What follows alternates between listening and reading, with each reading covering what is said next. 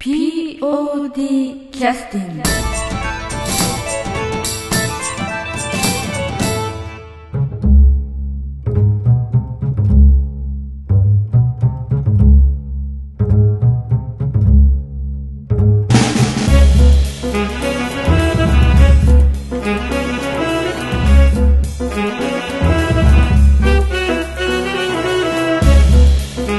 劇団 POD ポッドキャスティングです。この番組は富山県を拠点としたアマチュア劇団である劇団 POD のポッドキャストです。劇団員や関係者ミュージシャンやアーティスト他の劇団の皆さんにご出演いただきましてオリジナル制作の劇中音楽を交えていろんなお話をしている番組です。えー劇団 POD のポッドキャスティングを始めさせていただきます、えー本日は安田三郷くんの、えーブルース解説第7弾ということで、えーもう7回目になりますね。まあいろんな戦前ブルースなどを取り上げさせていただいた、えー企画なんですけれども今回は、えー戦前ブルースを取り上げつつも、えー現代のミュージシャン、えー大谷氏を、えー取り上げさせていただきたいというふうに思います、えー大谷氏は、えー皆さんご存知とは思いますけれども劇団 POD の旗揚げ公演のメンバーの一人でもありますし、えー当然、えーずっとあの、えー東京あるいは富山の方で、えーミュージシャンとしても活躍されて現在も活躍されていらっしゃる方です、えーその大谷氏の特殊な訓練ブルースという曲をですね、えー取り上げさせていただいて安田三郷くんが、えー解説をいたします。まああの安田三郷くんとの、えー大谷氏とのですね出会いですとか、まあ、その辺についても、えー少し語っているところもあると思いますので、えーいろいろね劇団 POD の、えーいろんな、えー歴史みたいなものもですね最近ちょっと長くやってますので 振り返ることにもなるでしょうし、えー現在の大谷氏のですね曲の面白さみたいなものも、えーご理解いただければ面白いかなというふうに思ってます、えーそれでは、えー始めさせていただきます安田三号です。劇団 POD で音楽を作っています。常に仲間を募集しております。お芝居の音楽を作ってみたい方、パソコンでの音楽制作に興味のある方、気軽に声をかけてみてください。一緒に楽しみましょう。それでは、ブルース弾き語り、お楽しみください。どうぞ。えーブルース弾き語り、えー第、えー7弾です。あのー第6弾のハンマーリングは、えー また弾き語りでもなかったんですけど、あんなものを一人でやるの私ぐらいだと思うんですけど、うんまあそんなことばっかりしてたんですね、私ね。高校生の時から、あのー MTR って言って、そのカセットテープで多重、多重録音できる機械買って、で、まあそれで、まあいろんなもの録音したりして遊んでたんですよね。だからまあこの歌重ねるのも、あのーただ、あの重ねてっても、たくさんで歌ってるようにはならないんですよ。やってみりゃわかるんですけど、こは秘密があります。あのーそれは、それちょっと話それるのでやめますけど、まあそんなことをして、要はその録音の基礎的なことみたいなことをやって遊んでたんですよね、僕の頃は。本当にいろんなこと知ってて、で、その戦前ブルースと出会ったのも、ちょうど、えーこの頃、えー高校生の頃だったんですよね。で、えーまあそのハンマーリングですね、あのーまあ聞いていただいてお分かりの通り、もうほとんど民族音楽ですよね、あれ。アフリカをもう感じる音楽だったと思うんです。えつまり、えー戦前ブルース、ロックから戦前ブルースに、えーどんどん時代戻ってって、で、戦前ブルースから今度、えーこん。なブルースのルーツみたいのを辿っていったらもう民族音楽が見えてきたん。ですよね。だからここから、その、民族音楽を聴き始めることに僕はなっていくん。ですけども、で、いや、世の中の音楽っていうのはやっぱり、あの、そういう、民族音楽が大元になっていて、で、まあ、人種が移動したり、その、まあ、黒人の人たちがアフリカからアメリカに移動したりとか、なんかそういう、その戦争とか、そういう、いろいろなことが重なってで文化と文化がぶつかり合ってまた新しいものが生まれてっていうそのいうことがあるんですけどもその結局そのルーツをたどっていくとどこかしかのその民族音楽にたどり着くんですよね結局は。まあそれがなんか分かってきて民族音楽を聴き始めるきっかけになったんですけどもそのだいぶちょっといろんなのを聞いてから最後最後というかこうブルースちょっと年いってから振り返った時に、まあ、ここから僕の持論なんですけどもあのー、要は戦前ブルースまではあの、僕の中では民族音楽のその最終形なんですよ。あの、戦前ブルースまでがアフリカからアフリカの音楽がこうずっと続いてきてでいろいろその白人の人たちの音楽と混じってで最終的な発展系としてあの戦前ブルースの音楽があってでその戦前ブルースが元になって今度はこうポピュラーミュージックの源流になっていくわけですね。ちょうどその境目になってるっていうか。だから民族音楽の最終発展系でありそのポピュラーミュージックの始まりでもあったっていうのがその戦前ブルース、えだというのが僕の解釈なんです。だ民族音楽だと思えばあのそのロバート・ジョンソンとかああいうそのまあ僕が最初に出会ったねそういう、えー、戦前ブルースマンのその要は音楽理論とか全く知らない人たちがもう自分のセンスだけ信じて演奏してるのっていやもう一拍伸びてみたり縮んでみたり、えー、もうテンポ急にガラッと変わったりとか、まあ、もうチューニングももうチューナーとかあるわけないしいい加減なんですよね。だそういうもうなんていうかねしっかりこうもう理論では説明しきれない部分がたくさんあるのはもう民族音楽の特徴なんですよね。それはあの自分のセンスだけ信じてやってるんですからそうなるんですよそりゃ。うん。だからあの、えー、まあだいぶ30ぐらいになってからですけどその三味線その民謡三味線僕習ってたんですけどその三味線の弾き語りとかもまあそのああいう民謡の世界も全然音楽西洋音楽理論は入ってきてないのでその歌のメロディーと全然違うこと弾いたりする曲とかもあるんですよね。めちゃくちゃ難しいんですよ。だからそのなんて言うんですか。もう全く別のものをこう三味線で弾きながらで別のものを歌うっていうような曲とかもあるんですよね。だからその辺あのその戦前ブルースマンの弾き語りとちょっと似てるなと思うんですけど僕はね要はその音楽理論が全く入ってないからそういうというか割り切った型にはまった考え方をしとらしてないのでそうなって当然なんですよね。で、まあ僕らみたいに、その、音楽理論しもう知ってしまったがゆえに、もうそういう風にしか、もう考えることができなくなってるんですよね。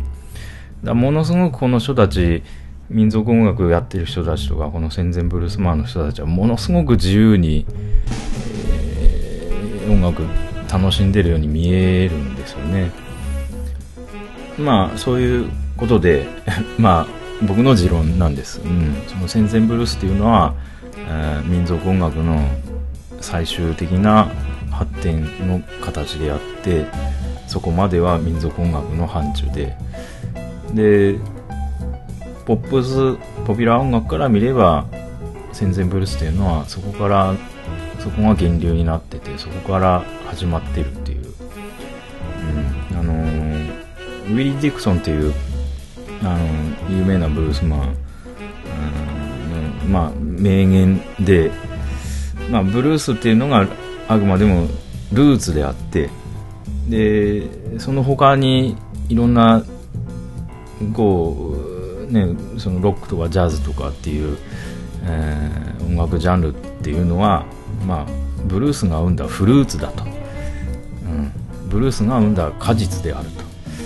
という名言残してるんですけどまあ、そういう面もあると思うんですよね。うんでまあ、とにかく、えちょっと話戻しますが、あまあ、戦前ブルースマンは衝撃的で、えーいや、こんなもん、俺にできんなと。で、まあ、最初ね、ちょっと食い込んでキューッと聞き始めたんだけど、まあなんか途中でね、なんか、怖くなったというか、もう全然手届かんものやもんで、なんか途中で恐ろしくなって、恐ろしいというか、なんか、うん、近づけんようになってしまって、で、その頃に、いや、せせっかくブルース好きだけど、どうしたらいいんだっていう気持ちに僕がなってた時に、ちょうどその、あの、出会ったのが大谷さんで、えーちょうど僕が高校生の時に、うんここ1年の時に旗揚げ公演があったんですね、POD の。で、その、旗揚げメンバーだったんですよね、大谷さんは。奥さんと共に。で、その旗揚げ公演の第1回のね、記念記念すべき、えー POD の旗揚げ公演で2人ともキャストとして舞台立っておられるんですけども、あの、まあ、その頃に大谷さんと出会ってて、僕がね。で、多分その後、ここ2年とか3年ぐらいの時だったと思うんですけど、あの、大谷行進曲っていう、あの、カセットテープの、まあ、当時カセットだったんでね、あのカセットテープのアルバムを録音制作されてて大谷さんがでまあ今はもうあの亡くなってしまいましたけどその駅前の、まあ、とあるビルの2階だったか3階だったかそのフリースペース L っていう場所があって、えーそう喫茶店なんだけどなんか多目的になんか絵描く人がは展示したりとかあのまあいろんな催しに使われてた場所だった。まあそういう意味でフリースペースっていう名前だったと思うんですけども。でそこ第2回 POD の第2回公演そこ使ってるんですよね。うん。でまあ僕がそその第2回公演で確か僕音響、えーやっててでうちの2号が照明だったんですよね確かね。でまあ音響つってもただラジカセでカセット流すだけなんですけど で照明もあの蛍光灯なんですよね店の。でそのコンセントを抜き差しするっていう。でもう、まあ、本番のその日に台本を渡されてでもう本番までの間リハーサルで、まあ、音と照明合わせるんですけど、まあ、初めてやるしでうちの兄貴はあの照明つくが遅いとか言われて遅いっつって要はコンセント入れてから蛍光灯が光るまでに時間があるので あのついてほしいタイミングでコンセント入れコンセント入れてたら遅いんですよね。まあそんなあまた脱線しましたけど、まあ、そんなことがあったそのフリースペースっていう場所で、えーその大谷行進曲っていうアルバムの録音をされてたんですよね。その何曲かだったと思うんですけどそこで録音してたのは。でまあドラムセットとかあのベースとかギターとかでキーボードとか、まあ、大谷さんのアコースティックも録音してたしまあ一発撮りで、まあ、歌だけ後でかぶせるのにしてたのかな。うん。それでその録音にその兄貴に連れてってもらっててで、えーで僕なんでだけどなんか僕ブルース好きだみたいな話になってでじゃあキーボードちょっとややってみられって言われてで適当にやったんですけどへったくそな。でそれ採用されちゃって もう、うんあのーまあ、それが、えー今からちょっと流流しかかける、えー特殊な訓練ブルースっていう曲なんですうん。うん。そのカセットテープ時代の、うん大谷行進曲に入ってる特殊な訓練ブルースです。あのそ後にねあの大谷行進曲っていう CD も出されたんですけどその CD 版のやつには特殊な訓練ブルース入ってないんですよで今どっちかといえばあの石川浩二さんとやってるホルモン鉄道の方に特殊な訓練ブース入ってて、うん、まあ別にまあそれはそれでいいんですけど そのカセットテープが見当たらなくてで結局大谷さんに借りに行かなきゃいけないんですけど、えーどこやっちゃいましたかね。多分実家壊した時に置いてきちゃったのかなと思ってるんですけどうんまあそのトテープ時代の大谷行進曲の特殊な訓練ブルースっていう曲を、えー聴いてください。どうぞ。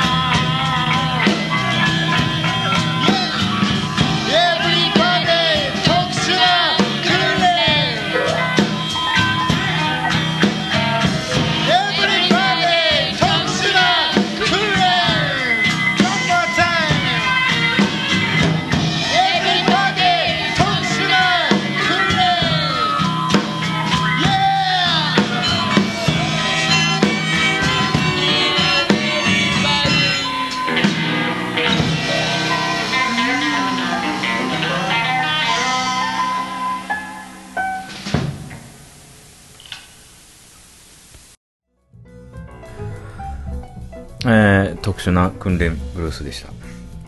あーもう2番をうちの兄貴が歌っててびっくりしましたけど、そういえばそうでしたね。聞いたら思い出しましたけど、うんまああと、まあ千田さんのギターかっこいいですね。うーんうんちょうどバンドブームで、まあ、うん周りはなんかそういう空気だったんですけど、まあ、こういう、なんていうんですかね、千田さんみたいな、あこういうのを弾ける、ギギタリストになりたいなと思ってましたね、この頃はね。その、同世代の若者たちの演奏を聴いててうんざりしてたので、あこういうおっさんになりたいなと思ってましたね。ねで、まあ、このキーボード下手くそなのは弾いてますけど、うん、要は、あれブ、ルーノートに気づき始めてる頃なんですよね。あの、まあ、この特殊な訓練ブルース特にわかりやすくて、キーが C なんですけど、この曲ね。あの、要は、普通にメジャーとかマイナーで分けて考えると、まあ、キー C ならメジャーなので、その、鍵盤でいうところのその、発見の白いとこを弾けば合うんですけど、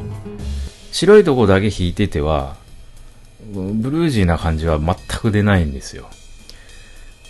そこで、ちょっと、あの、必要な黒いとこ、ちょっと混ぜると、この僕弾いてるような、あの、ちょっとブルージーな感じに、ちょっとそれっぽくなるんですよ。うん。だから、その、メジャーとかマイナーで割り切れんものがあることに、このブルースっていうのは割り切れないものに気づいてるんですよね、僕は。うん。まあ、ちゃんとま、うまく弾けてないけど、要は、ななんていうかな。えなんか、やりたいことはわかるみたいな感じの音を演奏してると思うんですけど。えーそうなんですよ。うん。うーまあ、いかにもだから民族音楽的ですよね。その、うん要はメジャーとかマイナーとかでは割り切れないんですよ。ブルーノートっていうのが出てくるので、割り切れないんです。まあ、それは、あのーそのアフリカの、えーその、前回やったハンマーリングとか、ああいう労働家のアフリカから持ち込まれた歌の、の音階から来ていると言われています。で、ジャズの世界でもよく使われる、えー音階です。で、特殊な訓練ブルースですけど、まあ、大谷さん自体も衝撃的な人だったんですけど、このブルースもね、すごい衝撃で、うん、まあ結局僕自身は、もうブルースやれないけどどうしようって思ってた時に、これやってる大谷さんに出会ったので、要は、あ、こんなやり方もあるんやなと思って、要はもうブルースっていう音楽をもう自分のものにしちゃってるんですよね。その、大谷ワールドの中にブルースを取り込んでしまうっていうやり方なんですよね、これね。これはこれやなと思って、もうこの歌詞も、ねえ、これ、もう特殊な訓練受けてきたんだしかほとんど言ってないんですけど、何の訓練かはさっぱりわかんないですよね。で、そこはもう聞いてる人にもう委ねてしまうっていう、う大谷ワールドですよね。これは、すごいなと思って。まあでもこれはこれで、ななんていうか、こう、自分のこう世界がある人はこういうやり方できるけど、僕はそういうの持ってないので、なんか、安田三号ワールドみたいのはないもんですから、これは、でも、こういうやり方もあるが分かったけど、これはこれで自分に、これも真似できんなと思って。でも、その、こういう取り込んでしまうっていうやり方が衝撃でしたね。ああ、すごいなと思って。うん。で、これはこれなんですけども、で、あのーこの第7弾でね、取り上げたい戦前ブルースマンが、あのーサンハウスっていう人なんですね。うん。で、まあ、要は、あの、このサンハウスっていう人はね、そのロバート・ジョンソンみたいにもう20いくつで、あの、お亡くなりになってるのなら、あの、著作権が消滅してるので、ポッドキャストでやれるんですけど、このサンハウさんは80代まで長生きされたので、まだ著作権残ってるんですよね。だからやれないもんですから、からぜひ取り上げたい、僕は取り上げたい戦前ブルースマンなんですけど、サンハウス。でも、やれなくてどうしようかなと思ってて、で、大谷さんの曲を、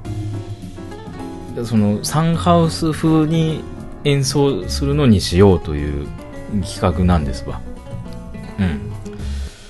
えーまあ、先に言うとそういうことなんです。うん。うん。だまあ、サンハウスの演奏を、なんでか、を、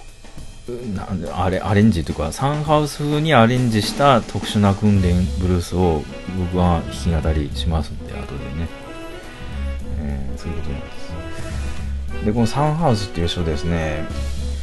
もう、この人もね、もうどう言ったらいいのか、もう、これはもう誰もが認めるミスター・ブルースマンですね。あの、うん、誰もが認める。もう、ロバート・ジョンソンの先輩格いう人なので、まあ、その、ロバート・ジョンソンが、の、若かりし頃に、その、まあ、サンハウスが、その、飲み屋さんで演奏してるのを見に行ったんですよね。ロバート・ジョンソンが。で、その演奏の合間ちょっと休憩してお酒飲んだりして、ギターちょっと横に置いてたんですよね、そのそのサンハウスが。だからその若いロバート・ジョンソンが、まあ、興味津々やもんで、おじちゃんギター弾かしてとか言って、まあまあまあ言っちゃえて、弾き始めたがいいけども、初めて弾くからもうカチャカチャなあやつゃね。あだもううるせえやめろとか言って言って、サンハウスが。で、その数年後に、あのロバート・ジョンソンまたフラッとやってきて、あまあサンハウスにしたらあのギター下手なやつやと思っとったら、すっごい上手くなっとってびっくりしたっていう話が残ってて、でまあそれが有名なそのクロスロード伝説につながってまして、要は十字路で悪魔に魂を売って、そのギターのテクニックを手に入れたっていう、えー話になってるんですけども、まあ、それぐらい、だから、まあ、先輩なんですよね、ロバート・ジョンソンから見たらね。で、まあ、サンハウスという人は、その、まあ、デルタブルースっていう、その、戦前ブルースマンの中でも、あの、本当コアな、部類の人ですよね。でも、あの、ドブロいうか、リゾネーターっていうか、その、いや、ギターのそのボディの部分にですね、丸い反響板みたいのがついていて、まあ、音を大きくするためのものなんですけども、まあ、そのそういうギターでで、まあ、ボトルネックしたりとか、うん、そういうスタイルの人なんですけどまあそのチューニングも、まあ、もちろんみんなそうなんですけどもうチューナー使ってチューニングしてるわけじゃない。もう適当にややってるのでもう結構もうちょっとちゃんと合わせたらみたいな時とかもあるしでもう右手右手のまだね弾き方が本当もうこれ YouTube で見れるんでぜひ見てほしいんですけど。まあ指弾きは指弾きなんですけどなんてなんかこうボディにたた叩きつけるように弾くんですよね。右手がああのなんていうんですかね。あの手洗うじゃないですか洗面所とかで。で手洗った後こう水をしぶ水しぶきというかその水を切るのにこう手首ピッピッてやるじゃないですか、うん、あの動きみたいな感じで弾くんですよ。伝わるかな。こう手首のスナップを効かせたような感じでなんかねあどうなってるんだあれみたいな弾き方なんですよね、うん、であのボトルネックもねまあその後で映像を見てあれだったんですけどあの薬指にあのあのボトルネックしてるんですよねサンハウス。だもう要はあと押さえる使える指ってはもう人差し指と中指しかないですね。こう左手の話ですよ今。だからもう中指すんごいとこまでこうあの指伸ばして弾いてたりとかするんですよね。すごいなと思うんですけど。まあまあ演奏自体はもう田舎臭いというか泥臭いというか。うんでもなんかこの人が弾き語りしてるっていうだけでもうなんかもうブルースなんですよ。うん、もうなんかもう人生俺の人生を聞けみたいな感じなのでこんなもう高校生にできるかみたいな感じなんですよ。うん、まあでその、まあ、この人のえーえーデスレーターブルースっていうのとその特殊な訓練ブルースっていうのをちょっとくっつけようかなと思ってるんですけども、うん、であとそうですね。この人まあ戦前であのーまあそういう録音とかもちょっと残ってたりしてやってたんですけどやっぱ戦争を挟んでる間は、まあ、他のブルースマンも一緒なんですけどやっぱりそんなことしてる場合じゃない状況になってるので世の中はね。でちょうどその1960年代ぐらいに、あのーイギリスを中心にフォークリバイバルっていうあのムーブメントがあってそのその時にそのこういう戦前ブルースマンをが発掘されるっていう時期があったんですね。今どこにいるんだっていうのでそれで結構あの何人もこう要は再発見されたみたいな言い方するんですけど。でまあこの人もあの結局まあ戦争終わってからまあいろんな仕事をして生活してたみたいなんですね。うん、その前にあのロバート・ジョンソンとかの説明してる時にこう飲み屋を回って旅回りみたいな、まあ、そんなブルースマンも、まあ、いたことはいたんですけどもやっぱりそれだけでは厳しいので、まあ、結構いろんな仕事をやってる人もたくさんいたんですよね。あのビッグビル・ブルンジもあの本当になんかいろんな仕事してたみたいです、うん、なビッグっていうで要は体が大きかったのであの人はねだからその結構肉体労働みたいなことをもうたくさんやっておられたみたいです。でこのサンハウスもまあいろんな仕事してて、うん、で、えーまあその戦後のそのフォークリバイバルの時にまあ発見されて。でだからその後はあののちょっと結構のんびりしたいいあの老後を過ごせたみたいですけどまあ再発見後にも録音したりとかね、えーそういうの残ってます。えーでまあその人の代表曲がその「デスレターブルース」っていうやつでまあこれ、まあ、自分のその付き合ってた、まあ、彼女なのか奥さんなのかちょっとわかんないですけどまあその、まあ、彼女なのかな？のその死の知らせが来たっていう歌なんです。うんまあまあサンハウスっていう人もそのフォークリバイバルの再発見の時の映像だったと思うんですけどなんかインタビューに答えてるのがあって、まあ、それ YouTube でも見れるかなそれも。なんかまあ今時の若いやつはなんとかブルースなんとかブルースってやってるけどあんなものはブルースじゃねえんだ。ブルースっていうのはもう男と女のまあそういうあれがブルースなんやみたいなのを言ってる映像があるんですけどまあサンハウスが言ってるんですからもう誰も文句言わないですね。あの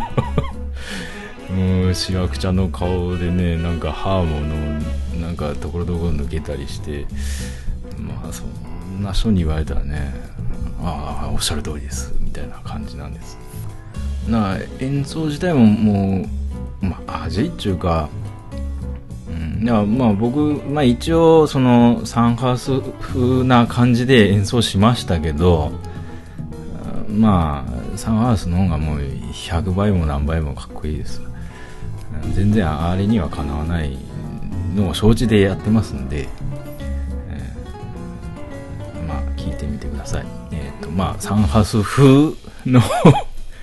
えーアレンジで、えー大谷さんの曲特殊な訓練ブルースやってみました、えーそれでは、え聞いてみてください。どうぞ。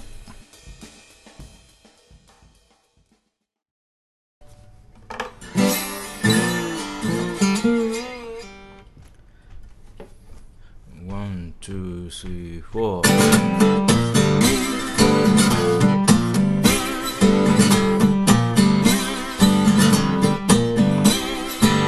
特殊な訓練を受けてきたんだ特殊な訓練を受けてきたんだ好むと好まざるにかかわらず。特殊な訓練受けてきたんだ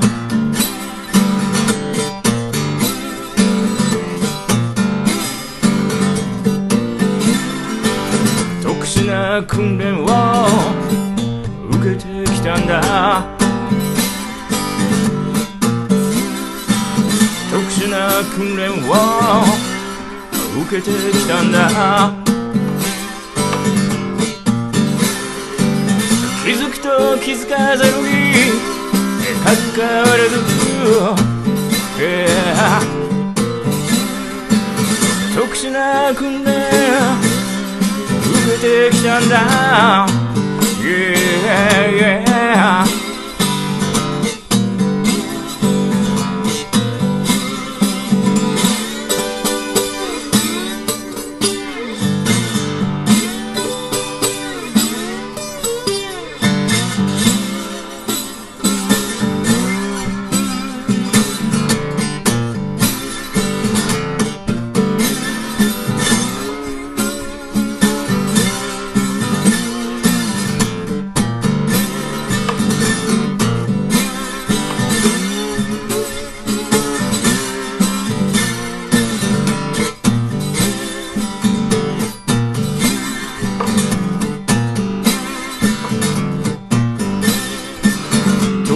な訓練を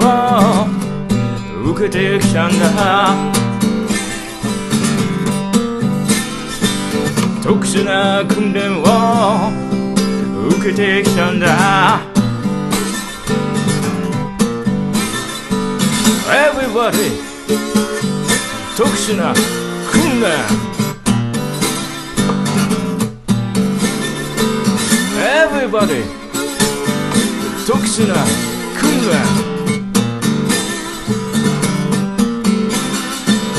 Everybody. Cool. Yeah.